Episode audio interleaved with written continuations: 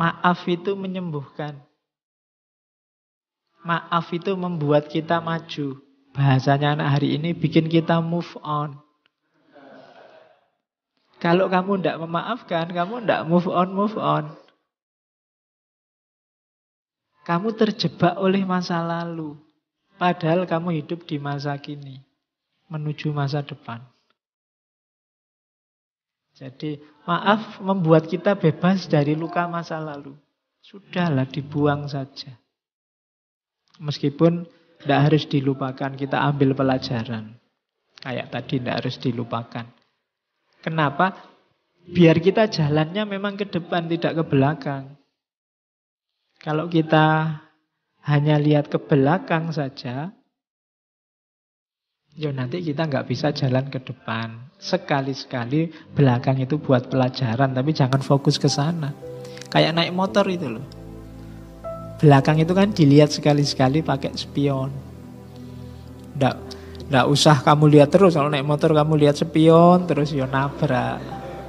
Sekali-sekali ngelirik ke belakang. Jadi orang-orang yang mengecewakanmu nggak usah terlalu dipikir. Dilihat sebentar aja pakai spion. Oh, ya Nggak usah dilihat lama-lama. Nggak usah dipikir lama-lama. Ngelihatnya dikit-dikit aja. Biar kamu bisa maju. Kalau enggak, kamu mandek di situ. Stuck di situ. Enggak bergerak, enggak bisa maju. Maka yuk dibebaskan segala yang mengganjal selama ini. Benci terhadap siapa pun, apa pun. Wong untungnya apa? Hari ini kan kita kadang aneh-aneh, tidak ada hubungannya sama sekali sama hidup kita. Ikut-ikutan kita benci, ikut-ikutan kita maki-maki. Di WA-WA, di Facebook-Facebook itu kan marak sekarang. Ngapain? Wong yo entah yang bener yang mana kan jauh itu sama kehidupan kita. Yo ada pengaruhnya, cuma kan tidak banyak. Ngapain kita sibuk di situ? Mending yang memang jelas manfaatnya. Oke, yang kedua itu ya. Jadi mari kita singkirkan aja bau kebencian apa pun. Tidak usah nyari di orang lain. Cari dalam diri kita sendiri. Saya sering bilang kita itu selalu melihat ke orang lain. Kita marah-marah kalau ada orang maki-maki, kalau ada orang mengkafir-kafirkan, ada orang membid'ah-bid'ahkan. Tapi selalu orang lain. Jangan-jangan kita juga begitu nganggap orang lain salah, nganggap orang lain keliru, nganggap orang lain tidak pas, yang pas kita. Itu tadi yang diketawakan oleh Al-Quran kan, kullu hisbim bimaladaihim farihun. Setiap grup, setiap kelompok merasa bangga. Kalau bahasa Jawanya merasa umuk dengan kelompoknya. Maka kita hindari itu, kita bersihkan aja diri kita dari hal-hal yang tidak penting. Di antara cirinya orang baik kan ada hadisnya. Min khairi husnil mar'i tarkuhu malayakni. Di antara ciri orang baik itu meninggalkan yang tidak ada hubungannya dengan dirinya. Terus yang ketiga maaf itu membawa harmoni kesatuan, kehidupan yang baru. Itu jelas, karena tidak mungkin ada yang baru kalau kita terlalu berat dengan beban lama. Tidak mungkin kita bisa lari maju kalau beban kita hari ini terlalu berat. Beban batin kita terlalu mantap sehingga melangkah aja kita beratnya luar biasa. Terkungkung oleh masa lalu. Maafkanlah biarlah dia dengan yang lain, kamu nyari sendiri yang lain juga. Tidak usah terlalu lama dipikir. Iya. Yo Ben, dia sama yang lain. Emangnya tidak bisa nyari yang lebih jelek? Oke. Okay. ya. Tidak apa-apa tuh. Yo kalau untuk umum kan kamu bisa bilang begitu, tidak apa-apa. Terus, jadi jangan dipendam, bebaskan dirimu. Terus maaf membuat kita lebih realistis, di, tidak terpenjara, tidak terkungkung oleh masa lalu. Terus itu sudah dijelaskan tadi. Maaf membuktikan bahwa kita masih manusia. Yang manu butuh memaafkan juga butuh dimaafkan. Maaf menunjukkan bahwa ya ya kita sama-sama manusia yang kadang-kadang juga bisa sama-sama salah. Saya maafkan, siapa tahu besok aku yang butuh dimaafkan. Hari ini kan kita kejam sekali sama orang yang keliru, salah ngomong, keceplosan. Kita tidak memaafkan, pokoknya semua kita laporkan ke polisi. Mbok coba, jangan-jangan besok kita yang keceplosan ngomong, jangan-jangan besok kita yang salah bicara. Kan sengsara juga kalau tiba-tiba salah ngomong terus dilaporkan polisi. Wong tadi niatnya guyon ya, tapi karena sudah terlanjur benci ya dilaporkan polisi. Jangan-jangan besok menimpa kita juga. Maka ndaklah kita budayakan memaafkan. Kalau orangnya sudah memang minta maaf, ya kita maafkan. Karena siapa tahu besok kita yang butuh dimaafkan. Jadi peradaban yang saya bilang tadi, pemaafan itu levelnya tidak hanya level adil. Ya memang adilnya orang salah itu dihukum. Cuma pemaafan itu melampaui adil. Dia ada di level ihsan. Kan lebih enak jadi orang mulia. Di atasnya sekedar adil. Jadi maaf menunjukkan bahwa kita ini manusia bisa salah. Kalau orang lain minta maaf ya kita maafkan. Karena siapa tahu besok kita yang butuh dimaafkan. Yang terakhir di catatan saya mengapa harus memaafkan? Maaf itu membuat kita punya energi lebih. Yaitu logikanya matematika. Kemarin energi kita kita pakai untuk membenci orang. Untuk merancang balas dendam ke orang yang membuat salah pada kita. Ini kan energinya besar. Energi besar ini begitu kita memaafkan bisa kita manfaatkan ke yang lain. Yang lebih penting, yang lebih manfaat daripada pikiran yang negatif, rancangan hidup yang negatif hanya untuk balas dendam. Hanya untuk membenci orang lain. Sudahlah kita maafkan saja, kita rancang hidup kita secara lebih positif dengan energi yang fokusnya ke sana. Itu manfaatnya memaafkan. Alasannya itu. Jadi kalau ada yang tanya mengapa harus memaafkan, yang pertama, kamu akan lebih tenang. Yang kedua, kita tidak akan terkungkung oleh masa lalu. Yang ketiga, ya biar hidup ini lebih cerah, lebih harmonis. Yang keempat, ya memang kita masih manusia. Manusia itu tempatnya khilaf, tempatnya salah, maka kita memaafkan siapa tahu besok kita yang butuh dimaafkan. Dan yang terakhir dengan memaafkan energi kita untuk membenci, untuk balas dendam, untuk ingat-ingat salahnya orang lain bisa dimanfaatkan ke arah yang lebih positif. Maka budayakan hidup memaafkan. Tapi ada kalanya orang tidak mau memaafkan. Banyak alasannya, di catatan saya ada beberapa. Mengapa ada orang tidak memaafkan? Jawabannya kayak tadi. Orang menganggap memaafkan itu lemah. Orang lebih memilih hidup harus adil. Salah ya dihukum. Keliru ya harus dikasih sanksi. Jadi ada yang pakai argumen itu. Agama kan ada hitung-hitungannya. Kalau orang minum khamr hukumannya semacam ini. Kalau orang zina, hukumannya semacam ini. Nah ini tuntutan adil, itu bikin orang tidak memaafkan. Jadi paradigma adil apa tidak boleh? Ya boleh. Cuma levelnya beda dengan pemaafan tadi. Agama kan ada itu banyak hukum-hukum syariat, harus begini, harus begitu kan itu. Ya dilihat konteksnya. Dalam banyak kasus Nabi lebih memilih paradigma pemaafan dibandingkan paradigma penghukuman. dibandingkan paradigma sekedar keadilan. Maaf itu kan kan banyak cerita, banyak yang tawanan perang, harusnya dihukum mati, adalah disuruh ngajar aja.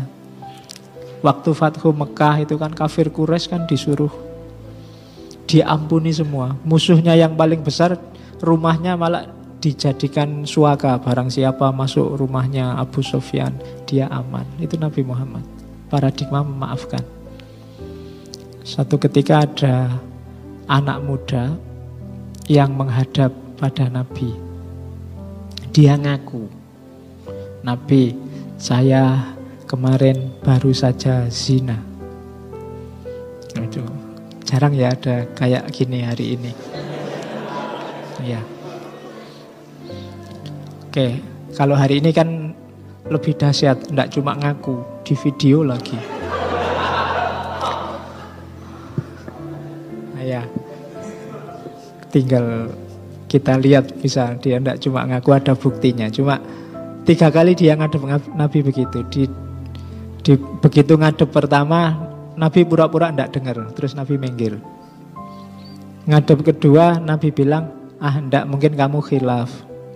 Sebenarnya kamu tidak zina, bertobat sajalah. Terus Nabi minggir. Sampai tiga kali Nabi masih begitu. Sudahlah, kamu tobat saja. Datang yang keempat baru Nabi bilang, ya sudahlah kalau kamu ngeyel. Dia minta dirajam. Karena hukumannya orang zina itu kan rajam. Nabi bolak-balik bilang tobatlah. Itu kan maksudnya paradigma yang lebih tinggi dari bahasa adil. Tapi pemuda ini milih adil saja ya wes kalau mau rajam ya rajam lah. Kamu sendiri yang mau. Jarang yang kayak gini anak muda sekarang. Oke. Begitu dirajam lemparan pertama kedua baru dia teriak-teriak waduh Nabi ternyata sakit. Masih boleh tobat enggak?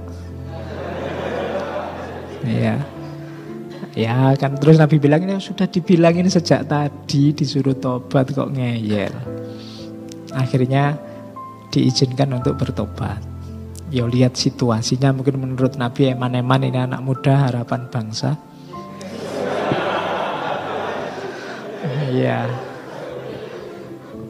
Oke.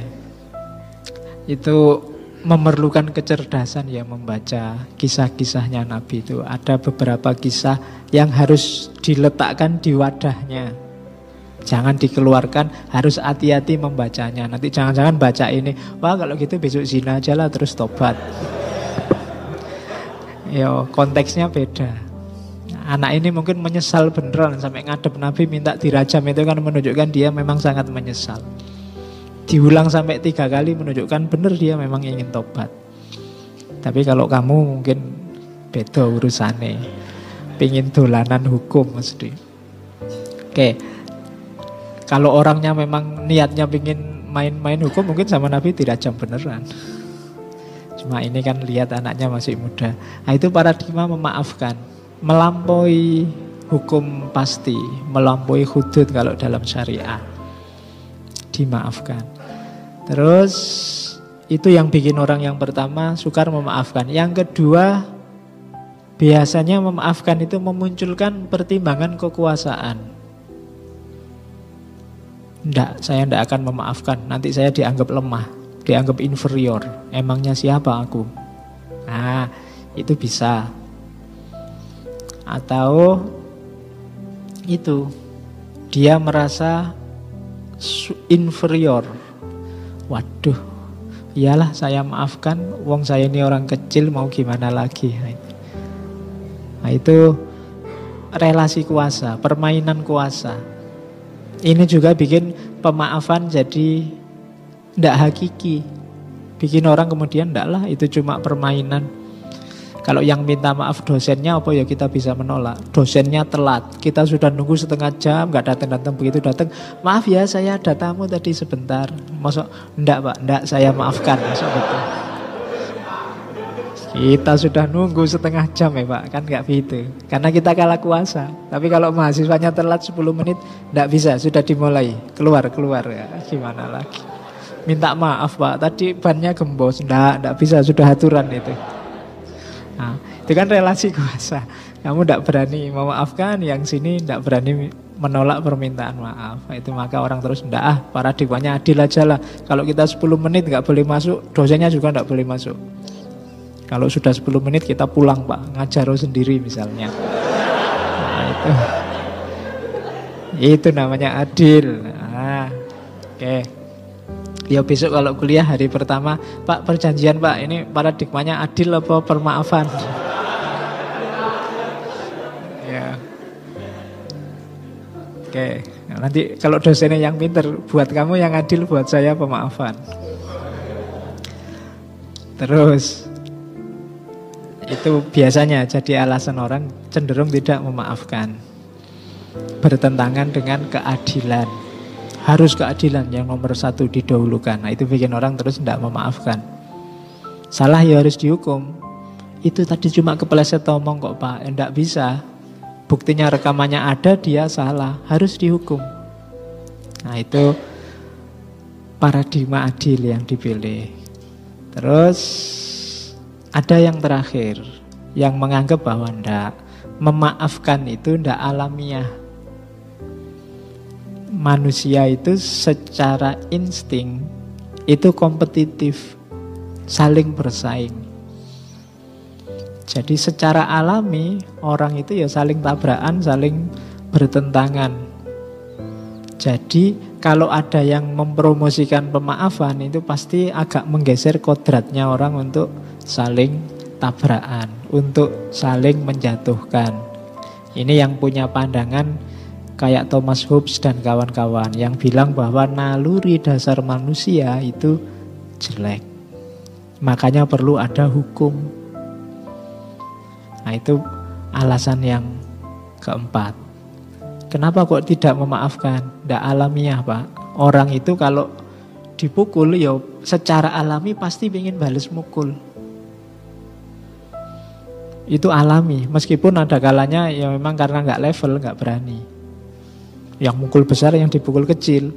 Nah, itu kan janjane sih pingin balas tapi yo sudahlah dimaafkan saja. Nah, ini karena ya nah, itu kan tidak alami sebenarnya. Alaminya jana ya pingin balas. Jadi kalau dipaksa memaafkan itu malah tidak alami.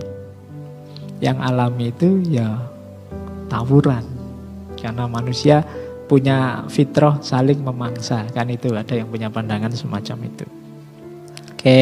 Jadi mengapa tidak memaafkan? Paling tidak ada empat alasan. Terus ketika orang memaafkan, benar-benar memaafkan, maka ada tiga ranah yang terlibat. Kognitif, afektif, dan behavior. Kadang disebut psikomotorik. Jadi akalnya juga memaafkan, batin rasanya juga memaafkan, perilakunya juga menunjukkan aktivitas memaafkan. Itu berarti benar-benar memaafkan. Jadi akalnya sudah bisa menerima. Oh iya, dia salah, dia keliru, harusnya dia tidak melakukan itu, tapi dia kan manusia biasa. Itu akalnya bunyi. Nanti rasanya juga bunyi. Iyalah, saya maafkan, kasihan dia, kasihan juga saya kalau lama-lama membenci, lama-lama saling marah. Itu afeksi. Behaviornya, perilakunya kemudian salaman, kemudian hidup bersama, kemudian saling menghargai itu behavior. Berarti memang sudah memaafkan. Jadi kalau tiga ranah ini terlibat tidak sekedar di mulut kayak tadi berarti kita sudah benar-benar memaafkan. Kognitif, afektif sama behavior. Perilaku kita menunjukkan memaafkan, batin kita memang memaafkan perbuatannya dan akal kita memaklumi apa yang sudah dilakukan. Itu berarti kita sudah benar memaafkan. Memaafkan tapi behaviornya tidak begitu. Masih lirik-lirian, masih caci maki ya berarti belum. Hatinya masih belum. Ya saya maafkan tapi masih agak ganjil gimana ya kok berarti berarti belum. Akalnya juga masih saya belum bisa menerima perbuatanmu terlalu kejam padaku. A, itu berarti juga belum. Kalau tiga-tiganya kombinasi kognisi, afeksi, behaviornya sudah memaafkan, itulah namanya memaafkan. Kalau belum ya memang sebenarnya masih berat. Dan tidak masalah, ada prosesnya. Tidak bisa langsung.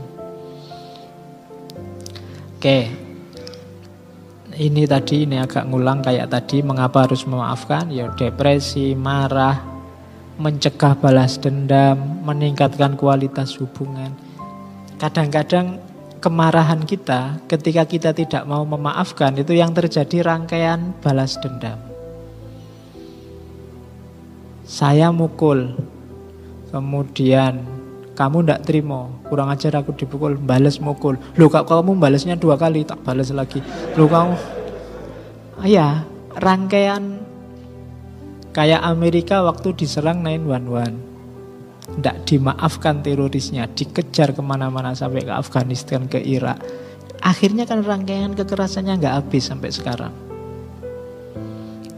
Jadi semuanya dibakar oleh kemarahan. Sampai hari ini jadi hati-hati, kemarahan kita, kebencian kita itu akan berangkai melahirkan kemarahan baru, kebencian yang baru. Karena kamu caci maki dia, dia ganti caci maki kamu.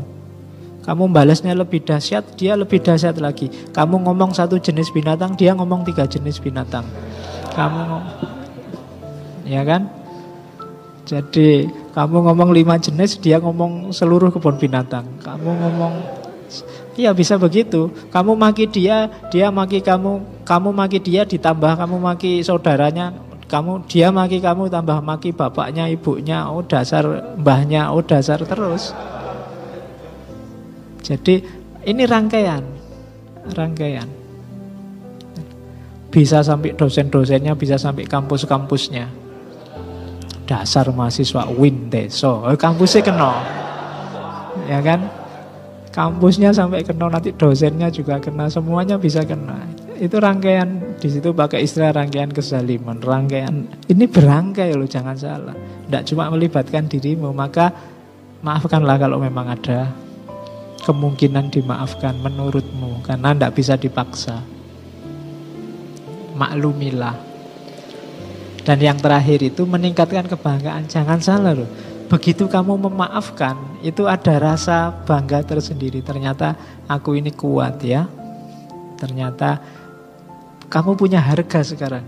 Men menaikkan prestismu sendiri, kebanggaan dirimu. Ya rasakan sendiri kalau kamu nanti memaafkan. Biarlah engkau bahagia bersamanya. Aku turut mendoakan. Nah itu kan Loh itu kan meningkatkan Orang yang lihat, wah kamu baik sekali ya, kamu sudah sudah begitu kamu masih mendoakan saja. Nah, itu ada kebanggaan diri. Oke. Terus sekarang prosesnya. Proses memaafkan itu yang jelas tadi ya disengaja. Terus tidak bisa langsung ongoing proses, butuh waktu. Bahkan dalam kasus tertentu perjuangannya sepanjang hidup. Ya kayak tadi, kamu dikhianati sekali, itu kan teringat terus. Ini kan anytime kamu berusaha untuk bertarung melawan ingatan bahwa kamu pernah dikhianati itu. Meskipun kamu sudah memaafkan. Dan resikonya kamu harus bertarung terus untuk tidak lagi mengingat-ingat kesalahan dia padamu. Jadi memang butuh waktu, takes time. Bahkan bisa sepanjang hayat. Karena itu memaafkan bukan proses yang mudah. Kemudian per permaafan juga sifatnya aktif, tidak pasif, tidak nunggu.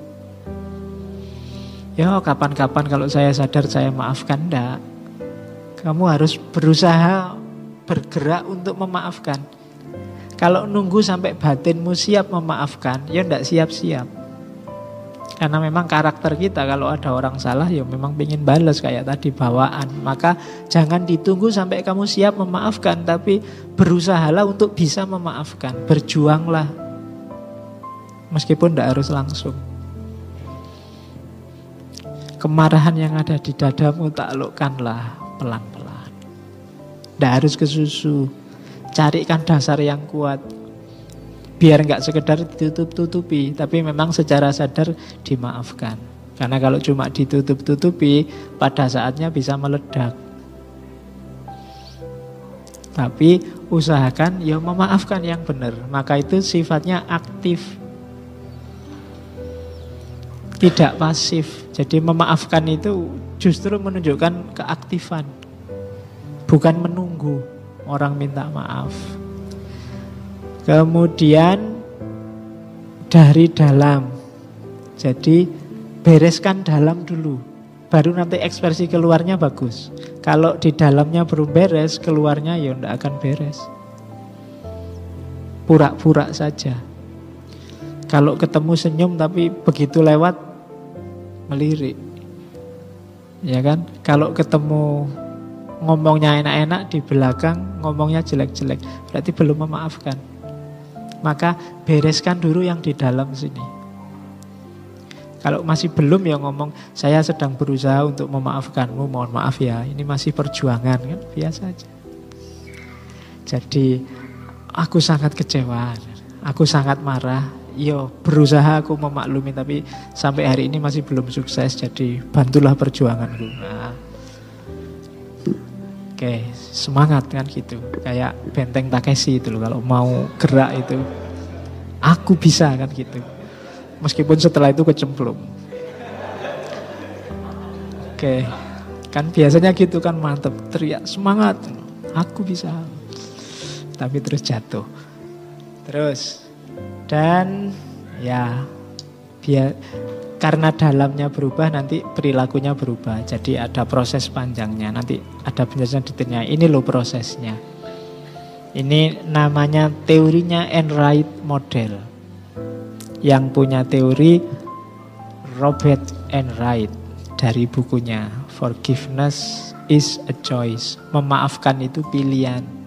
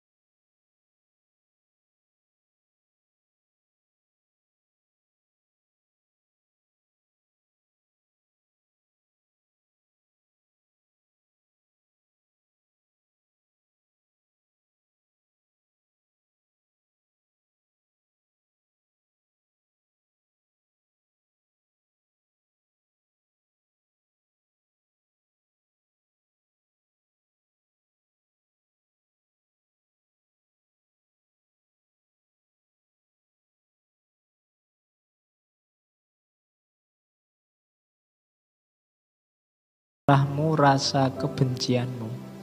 Ini penting. Banyak orang yang kadang-kadang marah dan bencinya itu dia juga tidak jelas. Kenapa kamu marah sama dia? Tidak tahu, saya lihat di WA itu banyak orang marah-marah ke dia, ya saya ikut-ikutan. Itu tidak jelas, hubungannya apa dia sama kamu, kok kamu ikut maki-maki dia? Itu tidak jelas. Kadang-kadang seolah-olah kamu ikut benci, ikut marah, padahal enggak, oh, kamu enggak ada hubungan apa-apa. Cuma kamu share aja, biar WA-nya enggak sepi, Pak. Kadang-kadang kan begitu kamu. Itu uncovering face. Kamu benci ke pacarmu itu loh misalnya. Karena dia kawin sama orang lain. Itu sakitmu itu di mana? Alasannya apa kok kamu sakit itu? Karena dia mengkhianatimu? Apa karena dia bahagia kawin lagi kawin sama orang lain? Apa dia? Itu kan harus jelas duduk persoalannya. Karena ini ngomong manusia manusia itu tidak bisa ditebak. Fenomena yang sama gejala yang sama tidak mengakibatkan efek yang sama